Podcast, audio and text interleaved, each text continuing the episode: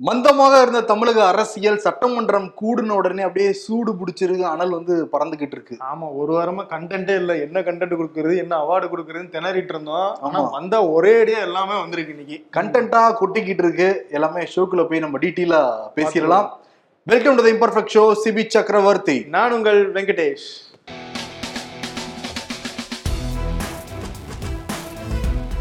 எல்லாருமே ரொம்ப ஆவலோட எதிர்பார்த்துக்கிட்டு இருந்த அந்த ஆறுமுகசாமி ஆணையம் அந்த அறிக்கை வந்து நேற்று சட்டமன்றத்திலே வெளியிடப்பட்டது. கிட்டத்தட்ட அறுநூறு பக்கங்கள் கொண்ட அந்த அறிக்கை வந்து தமிழக அரசியலே பெரிய விவாதத்தை வந்து கிளப்பியிருக்கு. ஆமா. நேத்து நம்ம நிகழ்ச்சியில வந்து அதனுடைய முடிவுரை கடைசியில வந்து அறிக்கை என்ன சொல்லுது அப்படிங்கிற பாயிண்ட்ஸ் மட்டும் சொல்லியிருந்தோம். அதாவது சசிகலா அப்போதைய சுகாதாரத்துறை செயலாளர் ராதாகிருஷ்ணன் முன்னாள் அமைச்சர் விஜயபாஸ்கர் மருத்துவர் சிவகுமார் இவங்க தான் வந்து குற்றவாளிகள். இவங்களை வந்து விசாரிக்கணும் அப்படின்னு சொல்லிட்டு ஆறுமுகசாமி ஆணையம் வந்து அறிக்கை கொடுத்திருந்தது. அந்த முழு அறிக்கையில என்னென்ன இருந்துச்சு அப்படிங்கிறத இப்போ இன்னைக்கு பார்த்துடலாம்.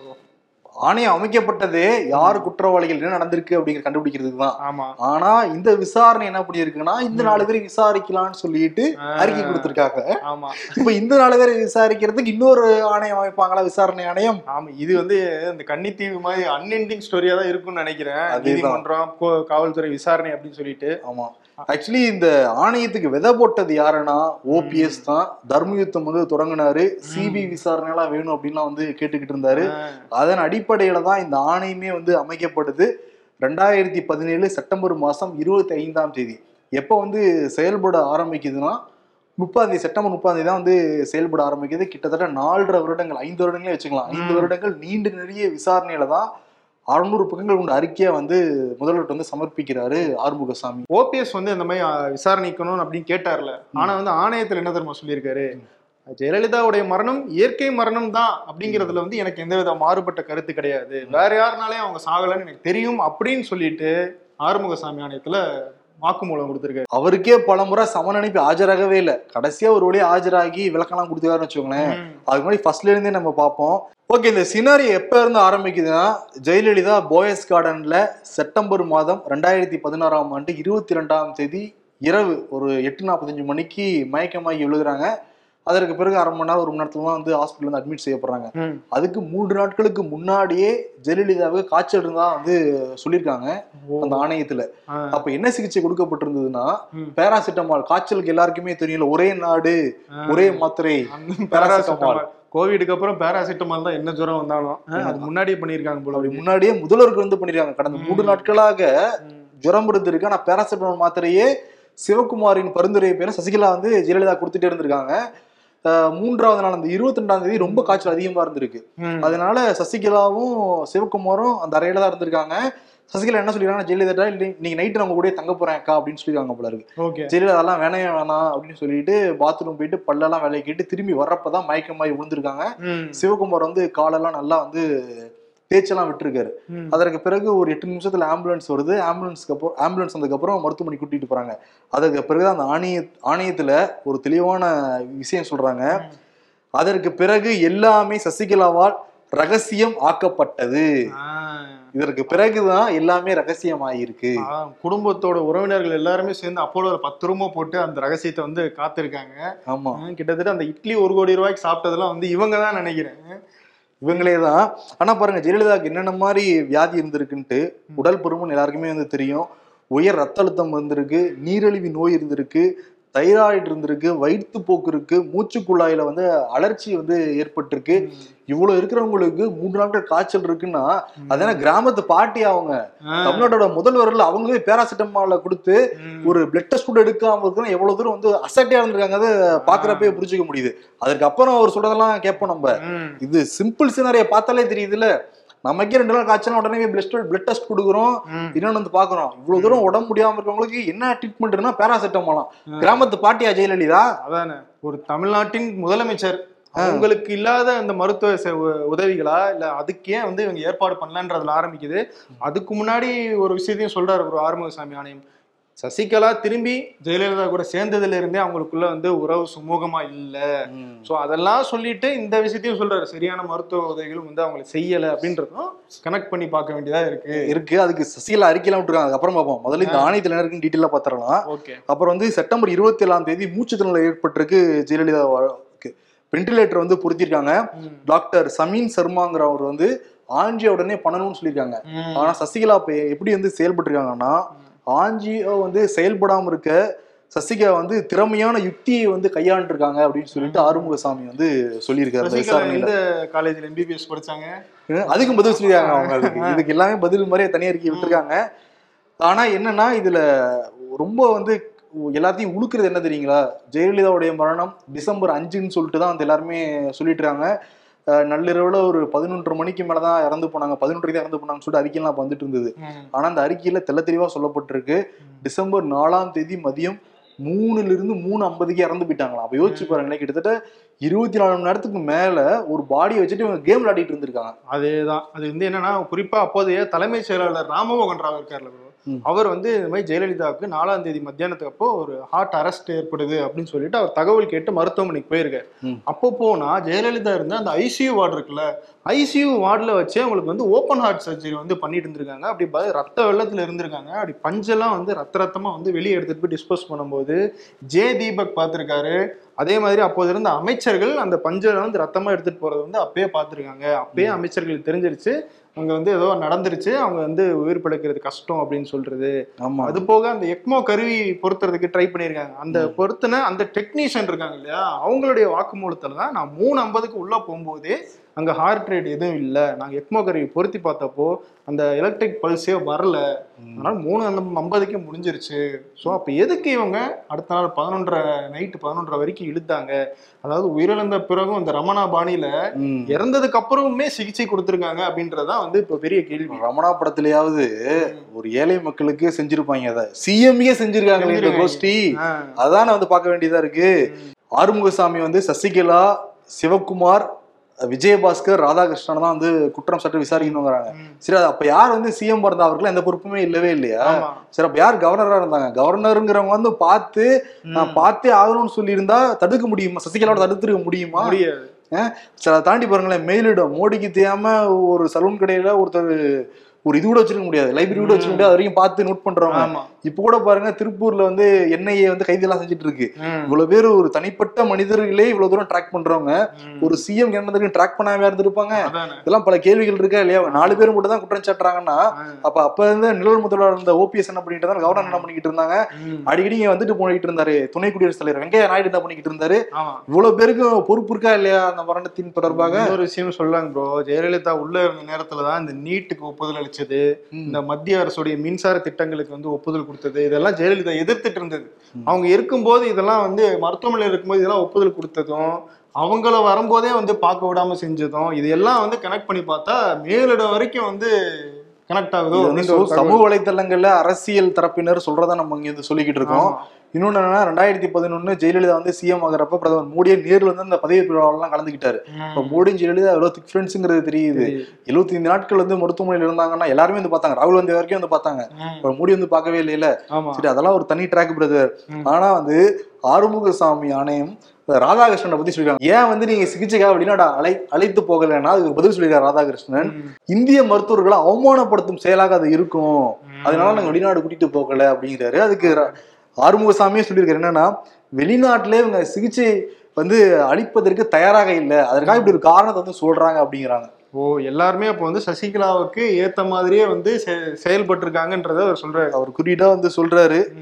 ஆனா பாருங்க என்னன்னா எழுபத்தி ஐந்து நாட்கள் வந்து மருத்துவமனையில வச்சு. இவ்வளவு தூரம் இந்த ஆணையமே பாருங்களேன் கிட்டத்தட்ட நீண்ட நெடிய விசாரணைக்கு பிறகு திரும்பி விசாரிக்கலாம்னு சொல்லிட்டு ஒரு முடிவு இல்லாம தான் வந்து கொடுத்துருக்கு. திருப்பி வந்து முதல்ல இருந்தா அப்படிங்கிற மாதிரி தான் இருக்கு இந்த ஆணையத்துல சொல்லப்பட்டது. எது எப்படியோ ஒரு பெரிய உண்மையில வந்து கொஞ்சம் வந்து வெளியே வந்திருக்கு இன்னும் நிறைய வர வேண்டியது இருக்கு. உண்மைதான். ஆனா பாருங்களேன் முரசொலி பத்திரிகையில சசிகலா வந்து குற்றவாளியா அதுக்கப்புறம் வந்து சிவகுமார் குற்றவாளியா விஜயபாஸ்கர் குற்றவாளியா. ராதாகிருஷ்ணன் நல்லா மறந்துட்டாங்க முரசொலி அறிக்கையை படிக்கவே இல்லை போல இருக்கு முரசொலி. சரி அவங்கள ஒரு பேரா தான் விட்டாங்க. நம்மதம்மாவை வந்து இன்னைக்கு எடுத்து பார்த்தா ரெண்டு அறிக்கை வெளிவந்திருக்கு தமிழக சட்டமன்றத்துல ஒரு வரியை காணோம்? என்ன நடக்குது நாட்டுல எங்களுக்கு எதுவுமே தெரியாதே இந்த ரெண்டு அணையும் எடப்பாடி பழனிசாமி தலைமையில தான் அமைக்கப்பட்டது. எங்க இருக்கு இந்த செய்தியில எங்கேயுமே இல்ல அவங்க எதிர்க்கிற சசிகலா பத்தி தான் வந்து அவங்களுக்கு எதிராக தான் அறிக்கையும் வந்திருக்கு. ஆனா அதுல என்ன சிக்கல்னா விஜயபாஸ்கர் அந்த லைன்ல இருக்காப்ல. அதனால அவர் பேரை நம்ம சொல்ல முடியாது அப்படின்றதுனால அறிக்கையை தவிர்த்துட்டாங்க. அதுக்கு முரசொலி ஃபார்முலா பயன்படுத்தி இருக்கலாம் விஜயபாஸ்கர் பேரை விட்டு மீதி மூணு பேராவது போட்டிருக்கலாம். ஆனா ஓபிசி பத்தி சொல்றீங்களே? ஆமா. ஓபிசி சும்மா உடல ஆறுமுகசாமி. அவர் என்ன சொல்லியிருக்காருன்னா ஜெயலலிதா மறைஞ்சதுக்கு பிறகு காலம் தாழ்த்தாம தான் வந்து முதல்வர் ஆகணும்னு சொல்லிட்டு. வேக வேகமா செயல்பட்டார் ஓபிஎஸ் அப்படின்ட்டு இருக்கு. அப்ப என்ன அர்த்தம்னா. அண்ணன் எப்ப கிளம்புவாரு? தின்னப்ப காலியாவனு உட்காந்துருக்காப்ல. தர்ம யுத்தத்தின் தலைவர் ஓபிஎஸ் எப்படி செயல்பட்டு பாத்தீங்களா அவங்க? கழிச்சு பார்த்தா வந்து எல்லாம் வந்து ஒரே எண்ணத்துல தான் இருந்திருக்காங்க அப்ப. எல்லாம் ஒரே இடத்துல தான் பிரதர் இருந்திருக்காங்க. பல தலைவர்களோட முடிவு இப்படிதான் அது எழுதப்படுது. வாயில தான் வந்து நிரந்தர முதல்வர் நிரந்தர பொதுச் செயலாளர் எல்லாம் வாயில சொல்லியிருக்காங்க ஒழிய மனசுல யாருமே நினைக்கவே இல்லைங்கிறதா தெளி தெளிவா புரியுது. இந்த சசிகலா வேற இதுல மூணு பக்க அறிக்கை வந்து நேற்று இரவு ஒரு பத்து மணிக்கு வந்து வெளியிட்டிருக்காங்க. மூணு பக்க அறிக்கை அதுலயும் பாருங்களேன் இந்த அறிக்கையில அங்கங்க லூக்குள் விடுற மாதிரி சில விஷயங்கள் அவங்க விட்டுருக்காங்க. முதல்ல என்னன்னா இது மாதிரி பழியெல்லாம் வந்து ஆரம்பத்துல இருந்து போட்டுட்டு தான் இருக்காங்க அதெல்லாம் எனக்கு வந்து புதிதா நான் வந்து எடுத்துக்கவே இல்லை. என்னை அரசியல் இருந்து ஓரம் கட்டணும்னா எத்தனையோ வழிகளை நீங்க வந்து தேர்ந்தெடுத்துருக்கலாம். திமுக அரசை பத்தி சொல்றாங்களாம். அதற்கு வந்து அம்மாவோட மரணத்தை வந்து சர்ச்சையாக்கியது ரொம்ப கொடுமையா இருக்கு எனக்கு. விசாரணை ஆணையம் தன்னுடைய அதிகாரத்தை மீறி வந்து செயல்பட்டு இருக்கு வரம்ப மீறி வந்து அவங்க செயல்பட்டு இருக்காங்க அனுமானத்தெல்லாம் சொல்லியிருக்காங்க. என் மேல வந்து பழி போடுறதுல எந்த இதுலயும் நியாயம் இல்லைன்னு அப்படின்னு சொல்லுவாங்க. அடுத்துதான் ஒரு முக்கியமான ஒரு ட்விஸ்ட் ஆ. அந்த ஆணையத்தில் என்ன சொல்லப்பட்டிருந்ததுன்னா ஜெயலலிதா சசிகலாவும் பிரிஞ்சதுக்கு பிறகு திருப்பி ஒண்ணு சேர்ந்ததுக்கு பிறகு. அவங்களுடைய உறவுல சுமூகமா இல்லைன்னு சொல்றாங்களே. அதுதான் சசிகலா ஒரு ஸ்டேட்மெண்ட் விட்டுருக்காங்க ம். என்னையும் அம்மாவையும் நிறைய பேர் பிரிச்சணும்னு வந்து நினைச்சாங்க. அதற்காக உண்மைத்தன்மையை ஆராயறதுக்காக நானும் அம்மாவும் கொஞ்ச நாள் பிரிஞ்சிருக்க மாதிரி நாங்க நடிச்சோம் அடங்கப்பா இது உலக நடிப்புடா சாமி அந்த சதிக்கு பின்னாடி யார் யாருக்குன்னு தெரிஞ்சதுக்கு பிறகு நாங்க திருப்பி ஒண்ணு சேர்ந்துட்டோம் இது வந்து அவங்க அறிக்கையில் வந்து சொல்லப்பட்ட ஒரு வாசகம் இது வந்து மக்களுக்கே நம்ம விட்டுறலாம். இந்த அறிக்கை சொல்லப்பட்ட சசிகலா சொல்லப்பட்ட அறிக்கைக்கும் ஆறுமுகசாமி குற்றம் சாட்டுறதுக்கும் உண்மைத்தன்மை இருக்கா இல்ல நீங்களே வந்து முடிவு பண்ணிக்கோங்க. ஜெயலலிதா இட்லி சாப்பிட்டார் அப்படின்றத வந்து நம்ம நம்பன மாதிரி இதே வந்து நம்பணும்ன்றாங்க ஆமா. என் மீது சொல்லப்படுற குற்றச்சாட்டுகள் எல்லாமே வந்து மறுக்கிறாங்களாம் அவங்க? நான் வந்து எந்தவித விசாரணைக்கும் தயாரா இருக்கேன் அப்படிங்கிற மாதிரி வந்து அறிக்கையை கொடுத்துருக்காங்க. திமுக வந்து பல வழிகளை தேர்ந்தெடுக்கலாம் சொல்றாங்களே எனக்கு புரியல. அந்த அவங்க மேல குற்றச்சாட்டு எழுப்புனது ஓபிஎஸ் அவர் கூட தான் இப்ப சேரணும்னு சொல்லிட்டு இருக்காங்க. திமுக அரசியல் பண்ணது அது தனி. இருந்தாலும் ஓபிஎஸ் கூட சேரணும்னு சொல்லிட்டு இருக்காங்களே அதை பத்தி எதுவுமே சொல்லலையே. அதை பத்தி ஓபிஎஸ் வாய் திறக்கல. நேத்து என்னன்னா இந்த அறிக்கை வெளியே வந்தப்ப ஓபிஎஸ் சட்டமன்றத்துல வந்தாப்புல. எடப்பாடிக்கு போனா வெளியே கிளம்பிட்டாங்க. ஆனா ஓபிஎஸ் வந்து இதை பத்தி எதுவுமே சொல்லவே இல்லை. அமைதி கத்துக்கிட்டே இருந்திருக்காரு. ஆல்ரெடி நமக்கு ஆதரவு இல்ல. இப்ப சசிகலாவை சேர்த்துக்கலாம்னு நினைச்சிட்டு இருக்கோம். அவங்க மேலயும் குற்றச்சாட்டு வந்துருச்சு. அவங்களே சேர்க்க முடியாது. எப்படி பேசுறது? ஆனா என்னன்னா. கீழே இருக்கிற அடிமோட தொண்டர்கள் எல்லாருமே இந்த அறிக்கைக்கு பிறகு சசிகலா மேல சந்தேகம் கிளம்பி இருக்கிறது உண்மைதான். உண்மை. அடுத்து அந்த ஸ்டெர்லைட் அந்த ஆலைக்கு எதிராக போராடின அந்த மக்கள் மீது துப்பாக்கி சூடு நடத்தினாங்கல்ல அதை பத்தின அறிக்கை வந்து நேற்று சட்டமன்றத்தில் வந்து தாக்கல் செய்யப்பட்டுச்சு. ரொம்ப ஒரு மிக முக்கியமான அறிக்கைன்னு வந்து சொல்லலாம். கிட்டத்தட்ட ஒரு பதிமூணு பேர். இந்த குருவி சுடுற மாதிரி வந்து குருவியை கூட அப்படி சுடுவாங்க தெரியல. குருவி சுடுற மாதிரி வந்து சுட்டு கொண்டாங்க. அந்த அறிக்கையில வந்து பல ஷாக்கிங்கான தகவல் வந்து சொல்லப்பட்டிருந்துச்சு. இதுலயும் வந்து நம்ம ஐயா எடப்பாடியை வந்து மூஞ்சி வந்து முகத்திரையை வந்து கிழிச்சு அனுப்பியிருக்காங்க. என்னன்னா அவர் வந்து சொல்லியிருந்தாரு இந்த துப்பாக்கி சூடு நடந்ததே நானே டிவியில பார்த்து தான் தெரிஞ்சுக்கிட்டேன் அப்படின்னாப்புல. அதை தான் இங்க கிழிச்சிட்டாங்க. அப்போது இருந்த தலைமைச் செயலாளர் கிரிஜா வைத்தியநாதன் அப்புறம் அப்போது இருந்த டிஜிபி ராஜேந்திரன் அப்புறம் ஐஜி உளவுத்துறை ஐஜி சத்தியமூர்த்தி இவங்க எல்லாருமே போய் ஐயா இந்த மாதிரி நடந்துட்டு இருக்கு ஐயா இப்படி நடந்துட்டு இருக்குன்னு ஒரு நிமிஷத்துக்கு நிமிஷம் அவர்கிட்ட போய் வந்து அப்டேட் கொடுத்துட்டே இருந்திருக்காங்க. எல்லாம் தெரிஞ்சுக்கிட்டு வெளியே வந்து நான் டிவியில தான் பார்த்தேன் அப்படின்னு சொல்லியிருக்காப்ல என்னன்னா பிரதர் பதிமூணு பேர் இறந்து போயிட்டாங்க. இது எனக்கு நிமிஷத்துக்கு நிமிஷம் அப்டேட் கொடுத்தாங்கன்னு சொன்னா இப்ப நீ என்ன பண்ணிக்கிட்டு இருந்த? நீ சட்டம் இதுல தலைமைச் செயலத்துல உட்காந்து என்னத்தை கிழிச்சிக்கிட்டு இருந்தேன்னு கேட்பாங்களா இல்லையா எல்லாருமே? அதானே. அதனால எனக்கு தெரியவே தெரியாதுங்க. ம். டிவி தான் தெரிஞ்சுக்கிட்டேன்னு சொல்லிட்டு உண்மையை மறைச்சு பச்சையாக பொய் சொல்லியிருக்காருன்னா அதை நம்மளால தெரிஞ்சுக்க முடியுது அந்த அறிக்கையில பிரதர் பதினேழு அதிகாரிகள் மீது நடவடிக்கை எடுக்கணும்னு சொல்லிட்டு பரிந்துரை பண்ணியிருக்காங்க. இந்த அருணா ஜெகதீசன் ஆணையம் வந்து. அதே தாண்டி அமைதி பேச்சுவார்த்தைக்கு அழைக்கவே கிடையாது அந்த போராடினவங்கள. அப்புறம் ஓடிக்கொண்டிருந்தவங்க மீது துப்பாக்கி குண்டு வந்து பாஞ்சு. முதுகுல பாஞ்சு அந்த இதயம்லாம் வெளியே சிதறி இருக்குன்னு அந்த ஆணையத்துல வந்து குறிப்பிட்டிருக்காங்க காவல்துறை அதிகாரிகள் கிட்ட ஒரு ஒருங்கிணைப்பே இல்லைன்னு சொல்லியிருக்காங்க. ம். ஐந்து பேர் தூத்துக்குடி அந்த மாவட்ட ஆட்சியர் வளாகத்திலேக்குள்ளேயே சுட்டு கொல்லப்பட்டிருக்காங்கிறாங்க ஆனா அந்த மாவட்ட ஆட்சியரும் சரி அந்த மாவட்ட கண்காணிப்பாளரும் சரி ரெண்டு பேருமே ஊர்லயே இல்லையா? அப்புறம் என்னத்துக்கு நீங்க கலெக்டரா இருக்கணும் என்னத்துக்கு நீங்க எஸ்பியா இருக்கணும் ரிசைன்மெண்ட் போக வேண்டியதானே இத்தனைக்கும் வந்து உளவுத்துறையில இருந்து முன்னாடி இன்ஃபர்மேஷன் வந்துருச்சான் இந்த மாதிரி வந்து மக்கள் கொஞ்சம் ஆக்ரோஷமா இருக்காங்க. அதுக்குள்ள வந்து யாராவது புகுந்து இதை வந்து குழப்பறதுக்கான வாய்ப்பு இருக்கு. கொஞ்சம் கவனமா நீங்க முன்னாடியே ஒரு பேச்சுவார்த்தை நடத்தி அவங்கள கொஞ்சம் சமாதானப்படுத்துங்கன்னு எடப்பாடி கிட்டே சொல்லியிருக்காங்க சரி அது அப்புறம் பாப்பையா அப்படின்ட்டு வந்து அவர் கடந்து போயிட்டாப்ல விளைவு வந்து மோசமா இருந்திருக்கு. ஆமா. இல்ல இவர் வந்து தற்செயலா கடந்து போனாரா? இல்ல யாராவது சொல்லி கடந்து போனாராங்கிற கேள்வி எல்லாருக்குமே இருக்கு. ஏன்னா எடப்பாடி எந்த நடவடிக்கை எடுக்கல. அந்த மாவட்ட ஆட்சியர் வந்து இந்த மாதிரி கலவரம் நடக்கணும்னு சொல்லிட்டு வெளியே போனாராங்கிற கேள்வி இருக்கு. அந்த எஸ்பியா வந்து அந்த மாவட்டத்தை விட்டு வெளியே போகணும். இவ்வளவு பேர் வெளியே போயிருக்காங்கல்ல? இந்த சுடலை கண்ணுங்கிற ஒரு காவல்துறை அதிகாரி பதினேழு ரவுண்டு சுற்றுக்காராம். ஓடிக்கிட்டு இருந்த மக்களை ஒரு நிராயபா நிராயுதபாணியான மக்களை பின்னாடி ஓடிட்டு இருக்காங்கன்னா உங்களுடைய அழகு அதுதானா? ஓடிட்டு இருக்க மக்களை பின்னாடி சுடுறதா இந்த அரசோடைய லட்சணமா? போன அரசாங்கத்துடைய லட்சணமா அது? அதுவும் காவல்துறை சட்டப்படி முதல்ல வந்து முட்டை கீழே தான் சுடுவாங்க. அதையும் மிஞ்சி போனாதான் வந்து அதுக்கு மேல சுடுறது அப்படின்றதெல்லாம் நடக்கும். ஆனா எடுத்தவொடனே மேல சுட்டிருக்காங்க. அதுவும் ப்ரோ அந்த வட்டாட்சியர்லாம் இருக்காங்கல்ல அவங்கள வந்து அந்தந்த இடத்துல நிறுத்தி வச்சு அப்பயே கையெழுத்து வாங்கி உடனே வந்து ஷூட் பண்றோம் அப்படின்னு சொல்லி ஷூட் பண்ணிருக்காங்க அந்த அளவுக்கு வெல். பிளான்டா இருந்திருக்காங்க துப்பாக்கி சூடு நடத்தணுங்கிறது வெல் பிளான்டா இந்த. கவர்மெண்ட் வந்து டிசைன் செய்யப்பட்டிருக்குங்கிறத அந்த அறிக்கையினால புரிஞ்சுக்க முடியுது. இன்னொன்னு என்னன்னா இறந்து போனவங்களுக்கு ஐம்பது லட்ச ரூபா பணம் கொடுக்கணுங்கிற மாதிரி அந்த ம். ஆணையம் வந்து பரிந்துரை பண்ணிருக்காங்க பாதிக்கப்பட்டவங்களுக்கு அந்த காயம் அடைஞ்சவங்களுக்கு பத்து லட்ச ரூபா கொடுக்கணும்னு பரிந்துரை பண்ணியிருக்காங்க இதுல முக்கியமா என்னன்னா தமிழ்நாடு முஸ்லிம் முன்னேற்ற கழகமும் பல தனியார் மருத்துவமனை ஆம்புலன்ஸுகளும் தானாக வந்து உதவி செஞ்சிருக்காங்க அவங்களுக்கு மனதார பாராட்டுகள்னு தெரிவிச்சிருக்காங்க. அவ்வளவு பேர் துப்பாக்கி நடந்துட்டு இருந்ததுன்னா எல்லாரும் ஓட தான் செய்வாங்க. பரவாயில்ல தங்களுடைய உயிரையும் பொருட்படுத்தாம பல பேர் வந்து உதவி செஞ்சிருக்கிறதுல ம். நிச்சயம் வந்து பாராட்ட வேண்டிய விஷயம் தான் கண்டிப்பா பாருங்க தனியாருக்கு இருக்கிற ஒரு இது கூட மனிதாபிமானம். இந்த அரசாங்கத்துக்கு இல்லைன்னு தான் தெரியுது இந்த அறிக்கையில. இருந்து. இதுல எடப்பாடி பழனிசாமி வேற அங்க சட்டமன்றத்தை புறக்கணிச்சிட்டு. தலைவி எழுபத்தஞ்சு நாளா நீங்க பார்க்கவே இல்லை இறந்து போயாச்சு. அந்த அறிக்கை வந்திருக்கு. அது விவாதம் பண்ணலால ஆனா பாருங்களேன் ஐம்பது வருடங்களாக அதிமுக நடந்துகிட்டு இருக்கு. அந்த வேலையில தலைவியே மறந்துட்டு நாற்காலி சண்டை போட்டுக்கிட்டு இருக்காங்க. அப்ப அந்த ரெண்டு தலைவர்களும் எனக்கு சீட்டு தான் முக்கியம். இந்த ரெண்டு தலைவர்களோட செயலை பாக்குறப்ப அதிமுக ரத்தத்தின் ரத்தங்கள் எவ்வளவு வந்து பூரிச்சு போவாங்கல்ல? ஆமா நான் எப்படி அவங்க கொந்தளிச்சிருக்கணும். என்னங்க இப்படி ஒரு அறிக்கை வந்திருக்கு? நீங்க என்ன அதுல சொல்றீங்க அப்படின்னு சொல்லியிருக்கணும்.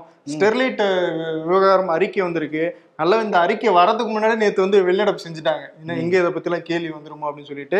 இன்னைக்கும் போய் உண்ணாவிரதம் இருக்காருன்னு போனவங்க தடையை மீறி வந்து உண்ணாவிரதம் தான் அரெஸ்ட் பண்ணி நல்லா ராஜரத்ன ஸ்டேடியத்துல இங்க ஏதோ ஃபுட்பால் மேட்ச் இருக்கிற மாதிரி உட்காந்து பேசிட்டு இருந்தாரு.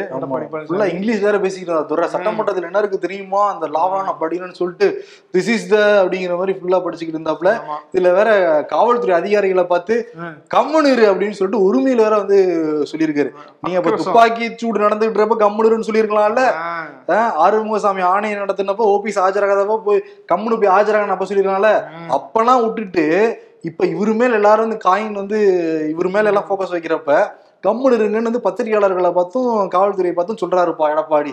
நல்லா சிறப்பா செயல்படுறீங்களா சார் நீங்க? ஆமா இவர் வந்து அடுத்த இதுக்கெல்லாம் வந்து பாடம் எடுப்பாரு. உளவுத்துறை சரியில்லை சட்டம் ஒழுங்கு சரியில்லை அப்படின்னு சொல்லிட்டு. நீங்களே அப்படிதான் இருந்திருக்கீங்க அப்படின்றதே ஒரு தடவை திரும்பி பாத்துக்கோங்க பாத்துக்கணும் அவரே அவரே சுயபிரதேசம் பண்ணிக்கணும். இதனோட ஓபிஎஸ் வேற. நீங்களே இந்த லட்சணத்துல செயல்படுறீங்கன்னு தெரியுது. போய் சட்டமன்றத்துல உட்காந்துருக்காரு ஒரு நாற்காலி சண்டை எனக்கு என்னன்னா அந்த டேப் நல்லா இருக்குல்ல? அப்படின்னு சொல்லிட்டு அது சுத்தி சுத்தி விட்டு விளையாடிட்டு இருந்தாரு அவரு. இல்ல இது ரொம்ப அதிமுகவே வந்து ரொம்ப மோசமான காலகட்டத்தில் இருக்கு. கிட்டத்தட்ட ஐம்பத்தோராவது ஆண்டு அன்னைக்கு தான் மண்டே தான் வந்து திங்கக்கிழமை தான் வந்து ஆரம்பிக்கிறாங்க. பாருங்க மூணு பேர் வந்து சண்டை போட்டுருக்காங்க அந்த நாற்காலிக்கு. இப்போ கூட சசிகலாவுடைய அறிக்கையில வி. கே. சசிகலா பொதுச் செயலாளர் அஇஅதிமுகன்னு இருக்கு இந்த அறிக்கையில. இன்னொருத்தர் வந்து நான் தான் ஒருங்கிணைப்பாளர் உட்காந்துருக்காரு இன்னொருத்தர் நான் தான் இடைக்கால பொதுச் செயலாளர் உட்காந்துருக்காரு விளங்குமா அந்த கட்சி. அதாவது ஒரு முதலமைச்சர் கட்சியினுடைய பொதுச் செயலாளரா இருந்தவங்க அவங்களே வந்து இந்த லட்சணத்துல பாத்துக்கிட்ட ஒருத்தங்க. எப்படி நாட்டை பாத்துப்பாங்கன்னு ஒரு கேள்வி வருதுல்ல? அதேதான் அதேதான். சரி இன்னைக்கு சட்டமன்றத்தில் என்ன நடந்துச்சுன்னா நிறைய விஷயம் நடந்ததுக்கு முன்னாடி இந்த திமுக பத்தி எடுப்போம் நம்ம. திமுக வந்து பகுத்தறிவான கட்சியெல்லாம் பேசிக்கிட்டு இருப்பாங்கல்ல. இன்னைக்கு துரைமுருகன் வந்து தமிழக சட்டமன்றத்திலேயே வந்து மன்னர் எப்பயுமே ஜெயலலிதா இருந்தப்ப அப்படியே புகழ்ந்து புகழ்ந்து பேசிட்டு இருப்பாங்க. சட்டமன்றத்தில் மக்கள் பிரச்சனை பேச மாட்டாங்க. அந்த மாதிரி வந்து சட்டமன்றம் ஆரம்பிக்கிறப்ப ஸ்டாலின் சொன்னா என்னை புகழ்ந்து பேசாதீங்கன்ட்டு. ஆனா துரைமுருகன் பழச மறந்துட்டாரு போல இருக்கு. நீ புகழ்ந்து புகழ்ந்து பேசிருக்காரு மு க ஸ்டாலின். தமிழ்நாட்டில் சில ஆண்டுகள் வந்து மழை பெய்யல. கரைகள் வந்து உடையல. ஆனா முதலமைச்சர் ஸ்டாலினுக்கு ஆட்சிக்கு வந்த பிறகு. மழையோ மழை என்ன வந்து பெஞ்சுக்கிட்டு இருக்கு. இதுக்கெல்லாம் காரணம் மழை பெய்யறதுக்கான காரணம் யாரு? எங்க தங்கம் ஸ்டாலின் தான் பேசியிருக்காப்ல. இதுதான் பகுத்தறிவா? நீங்க பாராட்டுறதுன்னா இப்பதான் பொதுக்குழு நினைச்சு அங்க பாராட்ட வேண்டியதானே. இல்லதான் நீங்க விழா நாயகர்களாச்சு அடிக்கடி விழா நடத்தி அங்க போய் போக வேண்டியதானே சட்டமன்றத்துல அந்த டைம் வேஸ்ட் பண்ணி போகணுமா? மழை பெய்யுதுன்னு இருக்காருல்ல. இந்த அடுத்த வாரம் மழை பெய்யும். அப்ப வெள்ளம் எப்படி இருக்குதுன்னு பார்த்துட்டு நாங்க பதில் சொல்றோம் அப்படின்னு இதுக்கு லட்சம் என்னங்கிறது இப்ப எல்லா இடங்களையும் தெரியுது. வடபழனில எல்லாம் போக முடியல பிரதரங்க அவ்வளவு டிராபிக் ஜாம் ஆகிட்டு இருக்கு. அவ்வளவு இடங்கள்ல வெட்டி போட்டுட்டு எந்த வேலையுமே நடக்கவே இல்லை அங்க. போய் உட்காந்து புகழ்ந்துகிட்டு இருக்காங்க. அதுல மத்த எம்எல்ஏக்கள் வந்து ஏதாவது முக்கியமா அவங்க தொகுதி பிரச்சனை ஏதாவது கேட்டோம்னா ஒரு வார்த்தை தான் ரிப்ளை ஐயா எங்க ஊர்ல வந்து உபரி வெள்ளம்லாம் வந்து வீடுகள்லாம் மூழ்கிட்டு இருக்கு. மக்களை காப்பாத்துங்க அப்படின்றாரு. எந்திரிச்சு நின்ட்டு காப்பாத்திருவோம் அப்படின்ட்டு உட்காந்துறாரு நக்கல் வர அதுல நக்கல். காப்பாத்திரும் அதோட பாடி லாங்குவேஜ்ல காப்பாத்திருவோம் அப்படிங்கிற சொல்லுல அக்கறை இருக்க மாதிரி இருக்கலாம். அது சொல்ற டோன் ஒண்ணு இருக்குல்ல. துறைமுகம் வந்து காப்பாத்திரலாம் அப்படின்னா என்ன அர்த்தம்? அது இப்படி இருந்துட்டு இப்படி காப்பாத்திரலாம் அப்படின்னா. இப்படிதான் வந்து ரிப்ளை இருந்துகிட்டு இருக்கு. ஓகே இன்னைக்கு வந்து பாருங்க அகில இந்திய காங்கிரஸ் தலைவர் ம். தேர்ந்தெடுக்கப்பட்டுட்டார் ஆமா. இந்தா இந்தான்னு ஒரு மூணு மாசம் வந்து பேசிட்டு இருந்தாங்க இவர் அவருன்ட்டு. கடைசியில மல்லிகார்ஜுன கார்கே ஜெயிச்சிருக்காரு. ஆமா அமோகமா ஜெயிச்சிருக்காருன்னு சொல்லலாம். ஆமா. சசிதர் வந்து இன்னைக்கு காலையில ஒரு புரட்சி மோடுக்கு வந்திருக்காரு. இந்த தேர்தல் முறையாவே நடக்கல. உத்தரப்பிரதேசம் உள்ளிட்ட மூன்று மாநிலங்கள்ல அந்த மாநில தலைவர்கள் இன்ஃபுளுன்ஸ் பண்ணிருக்காங்க. அங்க இருந்த காங்கிரஸ் நிர்வாகிகளை. அது இல்லாம அந்த வாக்கு எண்ணிக்கை பெட்டி வந்து சீல் செய்யப்படவே இல்ல. கார்கேக்கு வந்து ஆதரவா செயல்பட்டுருக்காங்கன்னு சொல்லிட்டு குற்றச்சாட்டுலாம் வச்சாரு. ஆனா வந்து தேர்தல் வந்து நீங்க அப்படியே அந்த. மூணு மாநிலம் நீங்க கணக்கு எடுத்தா கூட வந்து அவர் ஜெயிச்சிருக்க மாட்டாருதான் தெரியுது ஏன்னா அவர் வாங்கினது ஆயிரம் ஓட்டு கார்கே வாங்கினது ஏழாயிரத்தி ஐநூறு ஓட்டு கிட்ட வந்து அவர் வாங்கியிருக்காரு. மொத்தம் வந்து ஒன்பதாயிரத்தி ஐநூறு வாக்குகள் பிரதர். கிட்டத்தட்ட நாலாயிரத்தி ஐநூறு வாக்குகளுக்கு மேல வரவே தெரியும் கார்கே வந்து ஜெயிப்பாங்கன்ட்டு ஆமா இப்ப அதே மாதிரி வந்து ஜெயிச்சிட்டார். இனிமேலாவது ரொம்ப கவனமா காங்கிரஸ் வந்து இருந்துச்சுன்னா தப்பி பிழைக்கும் ம். இல்லாட்டி பழைய பஞ்சாங்கம் தான். அவ்வளவுதான். இன்னைக்கு பாருங்களேன். ஹிமாச்சல் பிரதேச அறிவிச்சப்பவே குஜராத்துக்கு எலெக்ஷன் டேட் அறிவிச்சிருக்கணும். ஆமா. ஆனா ஏன் அது காலம் தளர்த்தினாங்கன்னா இன்னும் திட்டங்கள்லாம் அறிவிக்க வேண்டியது இருக்குன்னு நம்ம அன்னைக்கே ஷோ சொல்லியிருந்தோமா. அறிவிச்சிட்டாங்க. அது வந்து ஒரு ஒரு கெஸ்ட்ல தான் நம்ம சொல்லியிருந்தோம். அதே மாதிரி வந்து நேத்து தான் வந்து ரெண்டு சிலிண்டர் இலவசம்னு சொன்னாங்களா? இன்னைக்கு வந்து ஒரு பதினைந்தாயிரம் கோடிக்கான ஒரு திட்டங்களை தொடங்கி வச்சிருக்காரு குஜராத்ல பிரதமர் மோடி. தேர்தலுக்கு முன்னாடிதான் நீங்க அதை திறந்து வைப்பீங்களா அப்படின்ற கேள்வி. இனிமேல் பாருங்களேன் தேர்தல் தேதி வந்துடும் ஏன்னா அறிவிச்சாச்சுல எல்லாரும் அறிவிச்சாச்சுல ஏன்னா எலெக்ஷன் கமிஷன் சுதந்திரமாக தான் செயல்படுது. இவங்க தான் வந்து நான் கரெக்டான தேர்தல் நடத்துவாங்கன்னு நம்ம நம்பணும். அதான் பிரதர் சுதந்திரமா செயல்படுது. யாரும் இன்ஃபுளுன்ஸ் பண்ண முடியாது. நெருங்கியா வந்து நடந்துகிட்டு இருக்கு. இதெல்லாம் நம்ம நம்பணும். நம்பணும்தான் நமக்கு வந்து சோறு. அதேதான். அதிமுகவும் எம்ஜிஆரையும் தூக்கிட்டு வராங்களா? ஆறுமுகசாமி ஆணையம் அருணா ஜெகதீசன் ரெண்டு பேரும் ஆட்டோக்கு நடுவில் வச்சு. நீ கொடுத்தது ஒரே ஒரு வாழ்க்கை தான். ஆனா ஓராயிரம் பிரச்சனை கொடுத்துட்டு வாழ சொன்னா எப்படி வாழ்றது என் தெய்வமே. அரசியல்வாதிகளுக்கு பல பேருக்கு பல. பேருக்கு பொருந்தும். ஓ அப்ப ஒரு மனுஷனுக்கு வைத்தியம் பார்க்குற டாக்டர் இல்லையா? அப்படின்ட்டு ராதாகிருஷ்ணனை பார்த்து வந்து சொல்றாங்க. ஓப்பன் ஹார்ட் சர்ஜரினா ஆபரேஷன் தேட்டரில் பண்ணாமல் வார்ட்லயே ஓபன் ஸ்பேஸ்ல பண்ணுவதா? அப்படின்னு வந்து கேட்டிருக்காங்க. இன்னைக்கு வந்து யாருக்கு விருதுன்னா ஆ. 75 நாட்கள் கட்சியுடைய தலைவி நிரந்தர பொதுச்செயலாளர் நிரந்தர முதல்வர் சொல்லிக்கிட்டு இருந்த அவங்களுடைய தியாக தலைவி மருத்துவமனை அனுமதிக்கப்பட்டிருந்தப்ப கம்முன்னு இருந்தாரு. துப்பாக்கி சுடுறப்ப கம்முன்னு இருந்தாரு. அப்புறம் வந்து அவருக்கு பிரச்சனை மட்டும் தான் வெளியே வராரு. ஆமா. அதனால வந்து கம்முன்னு கடை அப்படிங்கிற விருதே வந்து எடப்பாடிக்கு கொடுத்துடலாம். கம்முன்னு கடை. உடனமா சொல்லுவாங்கல்ல. கொஞ்சம் கம்முன்னு கடை அப்படிங்கிற மாதிரி கொடுத்துடலாம். கம்முன்னு இருங்க உங்க சீட்டை பாத்துக்கிட்டு அதேதான். ஓகே. சிறப்பு. நாளை சந்திப்போம். நன்றி வணக்கம்.